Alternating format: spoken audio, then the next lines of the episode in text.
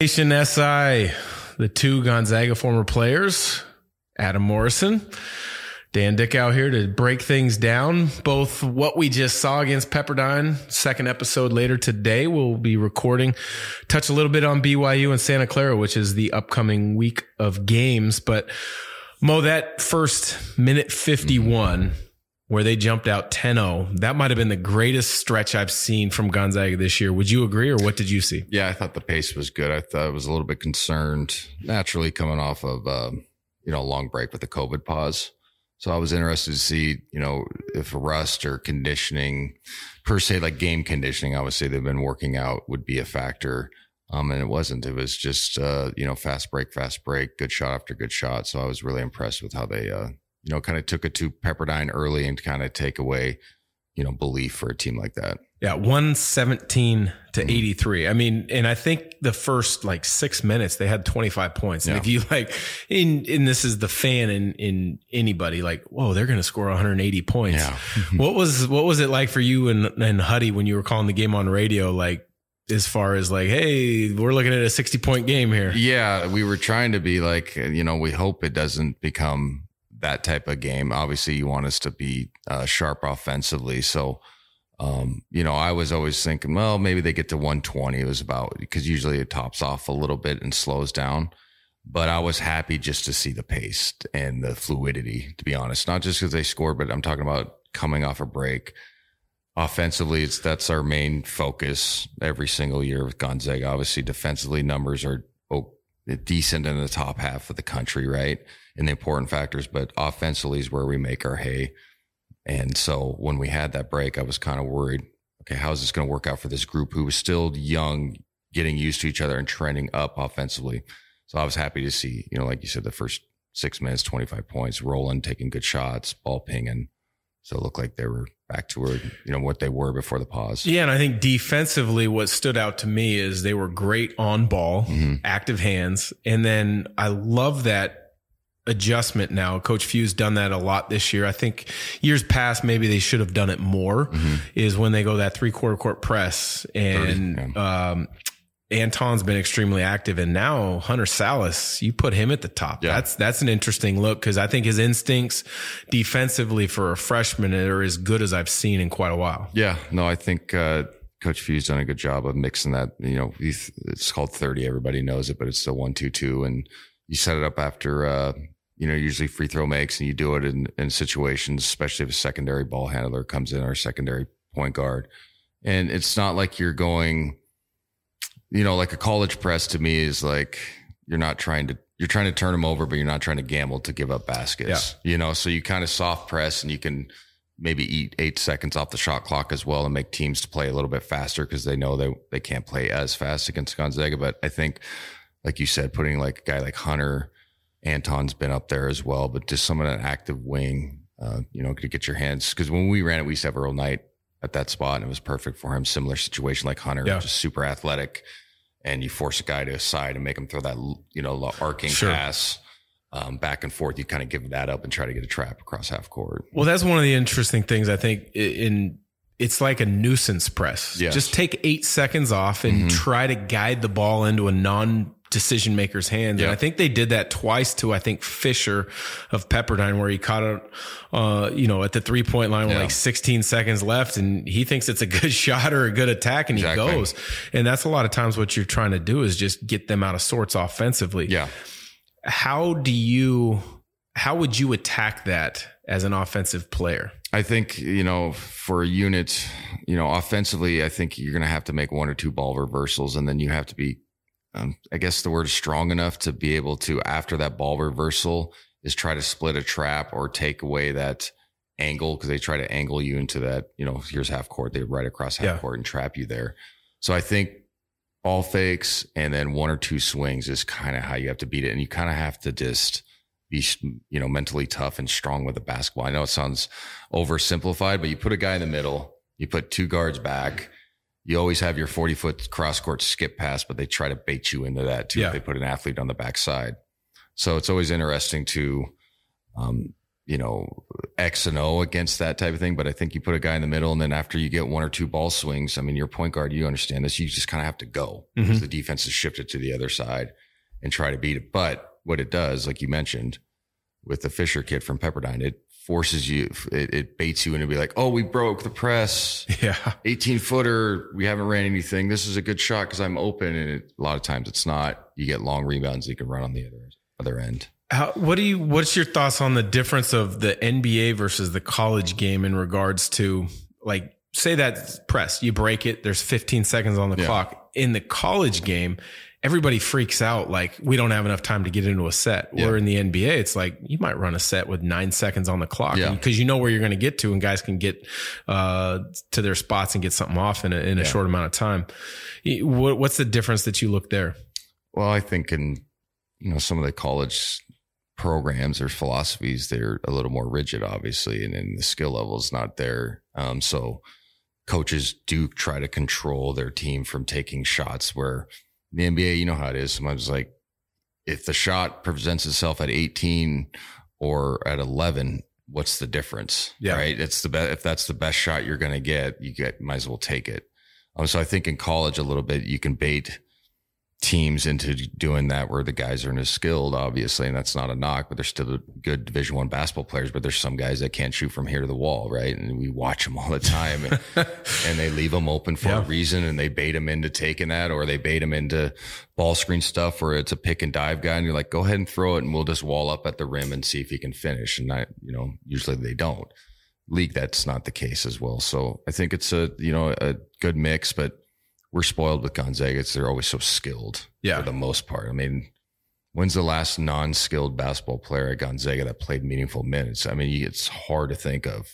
It's over. it, it might take it might take us the rest of this recording of the podcast to kind of go through that. like that it's almost a decade of like thinking of a guy that's like completely just a role player screener, kick it out if you get it. Like usually our guys can at least function, right? That's where this fan base is so spoiled, Mhm. and Coach Few and his staff do such a good job of of navigating the evaluation and the recruiting Yeah. to like, is he really going to fit or are they not? Because you you can't just take a guy because of the athleticism. He has to have the complete package to be successful at Gonzaga. Yeah, you got to be skilled. A few always like skilled players, and I I agree with that philosophy. Yeah, nine times out of ten, skill is going to win. Obviously, you get in situations where you you you know you want to play bully ball a little bit. Like I'll, I'm just going to reference the Baylor game. That I mean, they had some guys that weren't very skilled, but they could go out and hit. But as a core philosophy for your program and the success that we've had year in and year out, you take skill every single Yeah. time. Well, how about that? You look at the AP just came out, Baylor and Gonzaga. Mm-hmm. Top two again. Right back to it's it. unbelievable. Yeah. And you know, you don't. I don't want to get too far ahead of ourselves, but that's a that would be a heck of a crash. Uh, you know, direction to to crash into them in the NCAA tournament again. Yeah, I'm sure. Two completely different backcourts, Yeah, and that would be fun. Yeah, I'm sure that uh, everybody in that locker room and uh, staff wise, especially, wants the you know replay that game. Yeah. Back to the Pepperdine game, 117 to 83. I know we focus on GU, but Mhm. I I was impressed at least with the potential of Pepperdine's freshmen, Maxwell Lewis, six Yeah. seven wing, uh, Houston Millet, Millette, and then uh, the Mitchell junior point guard. Yeah, What were your thoughts on them after seeing them? I liked Lewis. I thought he was super athletic, long. Um, you know, he got out in transition a couple of times on you know just jump out strips and stuff like that. Um, looks like it. He didn't shoot it great, but it looked good coming off his hand. I was reading somewhere. I think he was, you know, he is- was one of those kids that left high school early and to try to, To like train. train. Yeah, and so you could see where that, you know, his frame and like I said, the athleticism is there. So he's definitely got potential, but you know, it's it's also one of those deals where you're like, I mean, you got to, you know, start stringing together games and, and stuff like that. But he's a young kid, and so yeah, they they always Coach Romar can recruit. Yeah. That's never a problem with uh, their crew. You know what I mean? He always can get talented players. I mean, Colby Ross was one of the best West Coast co- uh, conference guards of all time, if we're really being honest, Yeah. right? Overall, and then the two Edwards brothers the last couple of years were good. So he's always had talent. It's just if he can put it together, I guess, as a, a unit. I'm not knocking him as a coach. I'm just Sure. saying like they they always have talent. Yeah, they do always have talent. They also have some good coaches as Ken Bone. assistants. I was just going to ask you, Ken Bone, he's Mm-hmm. there. He spent time at UW with him. He was the head coach at Washington State. When you spent time as a grad assistant Yeah. with you, was Ken Bone there? Yeah, Ken was here. He's awesome X and O guys. Uh, I mean, that's I think why Lorenzo brought him in is to kind of give him the X and O stuff. But he helped us with. Like, he, he, I think he was here the year that we had Drew Barham coming off the bench. So we were really small, and we we kind of did a lot of the pick and roll stuff with a, a dive and a you know a shooter Mhm. to hold teams to you know not help on the backside. It was kind of Ken helping Coach Few. Kind of a new philosophy for Yeah. Coach Few. You know what I mean? Well, because he can be. That's the great thing about Coach Few is he can be stuck in his ways sometimes with his rotations. yeah. Uh, but he is open to trying new things Absolutely. if it makes sense. Yeah. Because that's when I look at like the ball screen continuity. hmm that's where he's really improved. And now the spacing and, and Yeah, the, the secondary actions is just my mind boggling how Yeah. much space is on the floor. Yeah, no, they've do, done a good job of, like I said, pick and dive situations where you, you know, rotate a shooter to the backside. So that guy guarding the shooter has to make a choice whether tag the roller or not. And then, you know, the secondary actions off of that read of whatever the defense, how they present themselves is light years to what we, I mean, what we used to do is a lot different. We were kind of more, I'm sure you guys were a little more stagnant and flex. And Yeah, we know, did. We did ran a lot of flex, and then I remember watching your group. I mean, early in your career, you had Blake, who was a great ball handler, Mm-hmm. passer, all that. But I mean, they were running you off single doubles, Yeah. and and I don't think they ran loop actions, but diamond actions where you could come out either direction, and then the the sole focus is just get a hit on your guy, Yeah. and then get you to check your shoulder coming off the screen. Do I have a catch and shoot, or do I have a Right, catch and go? Yep. Um, yeah, and now it's like you look at it as like you come off a dribble handoff and you're like, I got the roll, I got the replace, I got the Exactly. skip, I got, swivel, I got the swivel, and yeah. hit the post, and that yeah, it's fun to watch, and it's one of the reasons we've been so successful offensively last decade. Andrew Nembhard put on a passing clinic in that first half. Mhm. You played with two really p- good point guards in Blake and Derek Raivio. Mhm. Is there another point guard that you would have wanted to play with because they could just find guys? Uh, like Gonzaga, Yeah. uh, I mean, I don't know. I mean, John. That's the easy one. know. Yeah. I mean, I, uh, Perk. Obviously, we got to throw Perk in there. Yeah. I mean, he made good decisions off the ball screen actions and stuff like that. But it, again, those eras were so different. You know, like you were a score first point guard, right? So like, and I was like throw me the ball type of player. So like, we would have worked, but it would have been like uh, well, my just, turn. Yeah, just seeing point guards now, they you know they're trying to hit the dive and they're trying to hit the backside. Um, you know, so I guess any of them really. I mean, you know, who's like a really good passer now. That's funny is like Jeremy Pargo. Just watch him play professionally now. Yeah.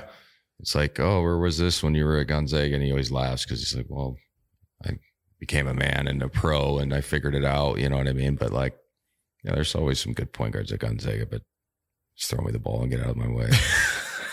I love it. Throw me the ball. Get up. I want to talk uh, about the Gonzaga freshman in a second, but you mentioned Jeremy Pargo. Mhm. He is a proto, and, and I guess you could put Kevin Pangos in that mix right now, where That's they were another really player good. Forgot about. Well, yeah, but they were really good college players. Just couldn't quite find their footing in the NBA right Mm-hmm. off the bat. They go have tremendous European careers. Jeremy had a little bit of time in the NBA. Pangos is now. Yeah. What what allowed those guys to make it back to the NBA after going to Europe? That's a good question. I think Jeremy's just kind of figured out how to play the point guard position, and especially in European basketball. If you can't do the proper reads, guy goes under, you got to be able to shoot it because the, the lane's clogged. I mean, you understand that. And then, um, you know, if you don't make the right, they they've played pick and roll longer at a younger age, if that makes sense. So everybody kind of understands the space of the floor movements in European basketball. Um, so if you can't do that, it's not going to work out. Well, the NBA has morphed into that, and it's it's better basketball. It's more open and more fluid. So I think it was just a self preservation thing for both of those guys. They're obviously good players, but they realized like, okay, if I can do these things off of these certain reads, it's going to turn into dollars for me. It's going to give me an opportunity in the NBA, and it's worked out for both of them. Yeah. I call it manipulating pick and rolls. Mhm. Like you know you're not going to shoot it because of whatever the read defensively is happening, Yeah. but you just get the guy to string it out two more feet, feet, three yeah. more feet, so you have spacing or an angle to to to make the right play. Yeah. I would agree. I mean, and Pangos didn't get in, uh, hasn't played much this year, but to the games he's played, Mhm. I think he's played well. Yeah. So back to the freshmen. We talked about Pepperdine's nucleus of young guys. Chet Holmgren's Chet Holmgren. I mean, he's going to be a top three pick. Mhm. Um, there's strengths and, and weaknesses to, to NBA evaluators' eyes and for him. Yeah. But Hunter Sallis and Nolan Hickman are, I think, starting to get it. What Yeah. do you see? Yeah, I think Nolan uh, is a terrific scorer. You can kind of see he has those tendencies to, you know, take floaters and, and shoot step backs that you could tell, like in high school. Obviously, that's kind of his game. You know, obviously he can pass off the screen and roll, but like I think he's more of a score first point guard. So I think as time goes on, he'll have that opportunity to just score more. I hope he will I hope he stays. yeah, gets that opportunity because he he's got the talent, and um, I think he has enough hop around the rim for the next level. I mean, and he's still young, so we're not saying, you know, he's going to be NBA evaluated after this season, but like he's probably thinking after this next one, sophomore Yeah. year, then it's time to you know start thinking in those that context. So I, I really like his game, honestly, I really do. I, I've I've liked it, liked it from the start. Um, Hunter's gotten better this season you can see the the athletic ability, the wingspan, the ability to slash. Does he have to work on his jumper? Absolutely. That's that's something that um, I'm sure him and his camp would tell everybody. Uh, you know that that would would ask him. Mhm. So that's something that um, will work over time if he puts in the reps, and will you know he'll get an opportunity to take those type of shots. But I think, like you said, he's starting to get it. He's starting to string together eight to 13 point type nights where you're not playing him more than 20 minutes. That's a, a beautiful thing to have off the bench. yeah. So I think if he can just improve his jump shot, uh, you know, the game will open up a lot for him. But I think like he's starting to do the ghost cut like Joel used to do last year. Yes. It's very valuable, especially with a double team center like Drew. Okay. So you got to have that on the weak side. So to catch and be able to be able to finish. He gives you like bursts of athleticism that, especially in the West Coast Conference, other teams don't see on the perimeter. You know what I mean? And then, you know, he can go get garbage points. Now, the next step is, hey, bud, we love you, but now you got to get, you got to shoot 250, 500 jumpers a day. Yeah. And if you can do that, and it doesn't have to be mechanically pretty, can you get it off? That's all that matters. Mechanically, it's gotten better though. since has. It- yeah, since high school here. clips I saw. Now it's up here, and Yeah. it's like, okay, now at least you. That's a good sign, obviously, because you know, it's cognizant of like, hey, man, no matter how good I was in high school or how easy it was to get to the rim, like at this level, I can still get the rim, but I gotta have to make a jump shot, or people are gonna play five feet off of me. So to to go over the freshmen, those especially those two guys, I, I I totally agree with you. I think they're starting to get it. Nolan has had more opportunities early to score, and I've shown that in previous games. But I think Hunter now is starting to fill in a role of like, hey, I can still be a slasher, be an athletic guy, play as hard as I can for five minute stretches. If I play well, I stay out there. If I don't, I'm still getting the same minutes Yeah. as I was before. So You talked about the the Joel Ayayi cuts, and I'm Mhm. sure the staff has shown Hunter plenty of film on Yeah. him cutting. For you playing off the ball, mhm. what's your determining factors on when to cut, when not to cut, when to space? Well, I think, uh, you know, a lot of times if you're playing with a double team center on the strong side, I was always told if you cut through, you wait at the rim for a second. So they, if they go back to double team, they can't just double from the strong side. If they, if they don't, that's, then you hold and say, okay, if they do double team from the strong side, say you're on the strong side, you made the, the post entry, then it's an easy kick out wide open shot. I always, always taught, you know, look how your defender, if he's, you know, turns his head and his eyes go away from you, you go the opposite way, you know, so like back Yeah. cut or cut in front.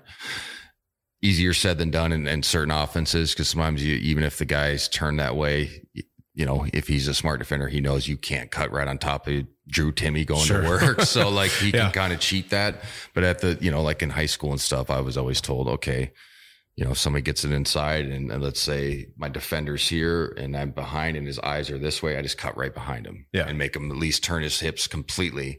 Then I got him. And then the next time you can set up to come off a shot or whatever. So Yeah. I don't know. I love breaking down the game like that with people who know what mm-hmm. they're talking about because you just talked about hips. Yeah. And as a point guard, I'm I'm bringing the ball down in transition. I, I call it uh, probing in transition. My whole goal would be to get the guy that's guarding me to turn their hips. Yeah. If I can get him turned, I can go back. I, I can get him kind of swiveling and go wherever I want on the court. Yeah.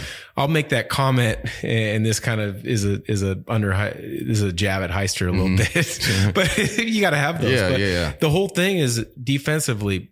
If their hips go one direction, they can't get back in front of you going the other way. Yeah. And it's it's that constant read and react that you have to be able to be the one that is in charge of the action Yes. to be able to take advantage of it. And I love how you put that about making the cut to get him to twist. So yeah, get him to twist, and then it, you know a lot of times if you run split action off of, of a post entry, and then that's when you get your guy to come down, and then you can come off like a split screen or something like that. So yeah, there's always ways to do it, and then a lot of times like it's like soccer. I guess the soccer analogy um, is you cut knowing that you're not going to get the ball, but you just flatten the defense. It's an unselfish cut. It's an unselfish cut, and you got to do it. It's got to look the same. It's just like a wide receiver running routes when he knows the ball's going to get handed handed off, but every time he goes off his break, it's the same thing. Sometimes you cut from the backside just to take away a defender, and then your your teammate might have, be posting up, or might it might allow him to have an open side where he can rip and go.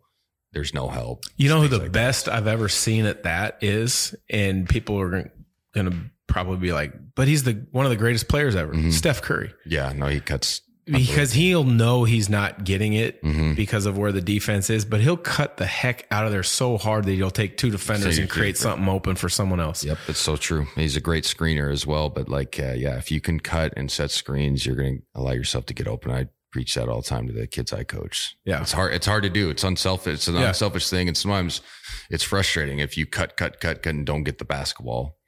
You know, naturally, it's like, well, I'm going to go 75 percent on this cut. But if you can, you know, train yourself or your the kids you're coaching to do it, it just opens up, you know, avenues for ball reversals where again defense is helping, and then they're against a closeout instead of already set, Yeah. and things like that.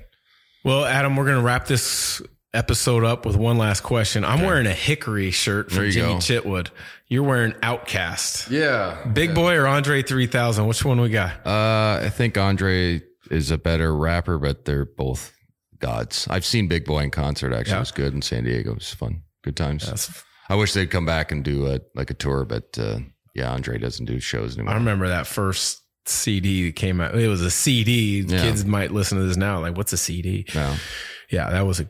They had a couple great albums. Oh yeah, yeah. Quite Did you did you watch Hoosiers all the time Uh, oh, yeah. with your dad as a coach? I'm sure you I- had to. Yeah, we watched it a couple times, but uh, I don't have the the facade or the the the love of it as some people would expect. There's Really? other, but I think I think like Blue Chips is a better basketball movie. Really, Yeah, with Nick Nolte and like Shaq and Penny, like, and it was kind Coach Few more, didn't pay you any money under the table to come to GU though. no, but it's just it makes it, it was just more realistic, I guess, True. in that sense. But um, yeah, I mean, Hoosiers is not terrible, but Yeah. So what's your what is your favorite sports movie?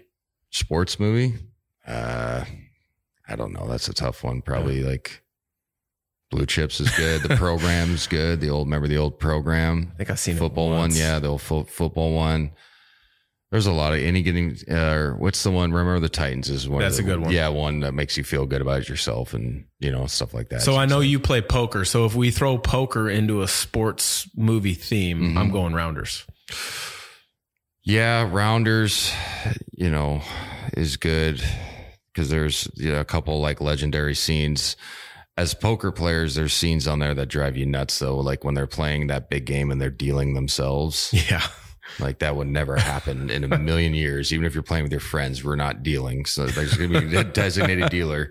Um, yeah, the, the Rounders is good. I like Maverick, even though it's kind of a poker movie, but it's funny just because it's kind of cheesy Western, you know, with uh, Yeah. Mel Gibson and he gets a royal flush, you know, and the other guy has Of a straight course. flush and the other guy has quads. and you're just like, all right, you know, but yeah, there's some good uh, poker movies, I guess. Awesome. Well, for Gonzaga Nation SI, Adam Morrison, Dan Dickau. We'll be back with more this week. Check us out online on all the major social media platforms.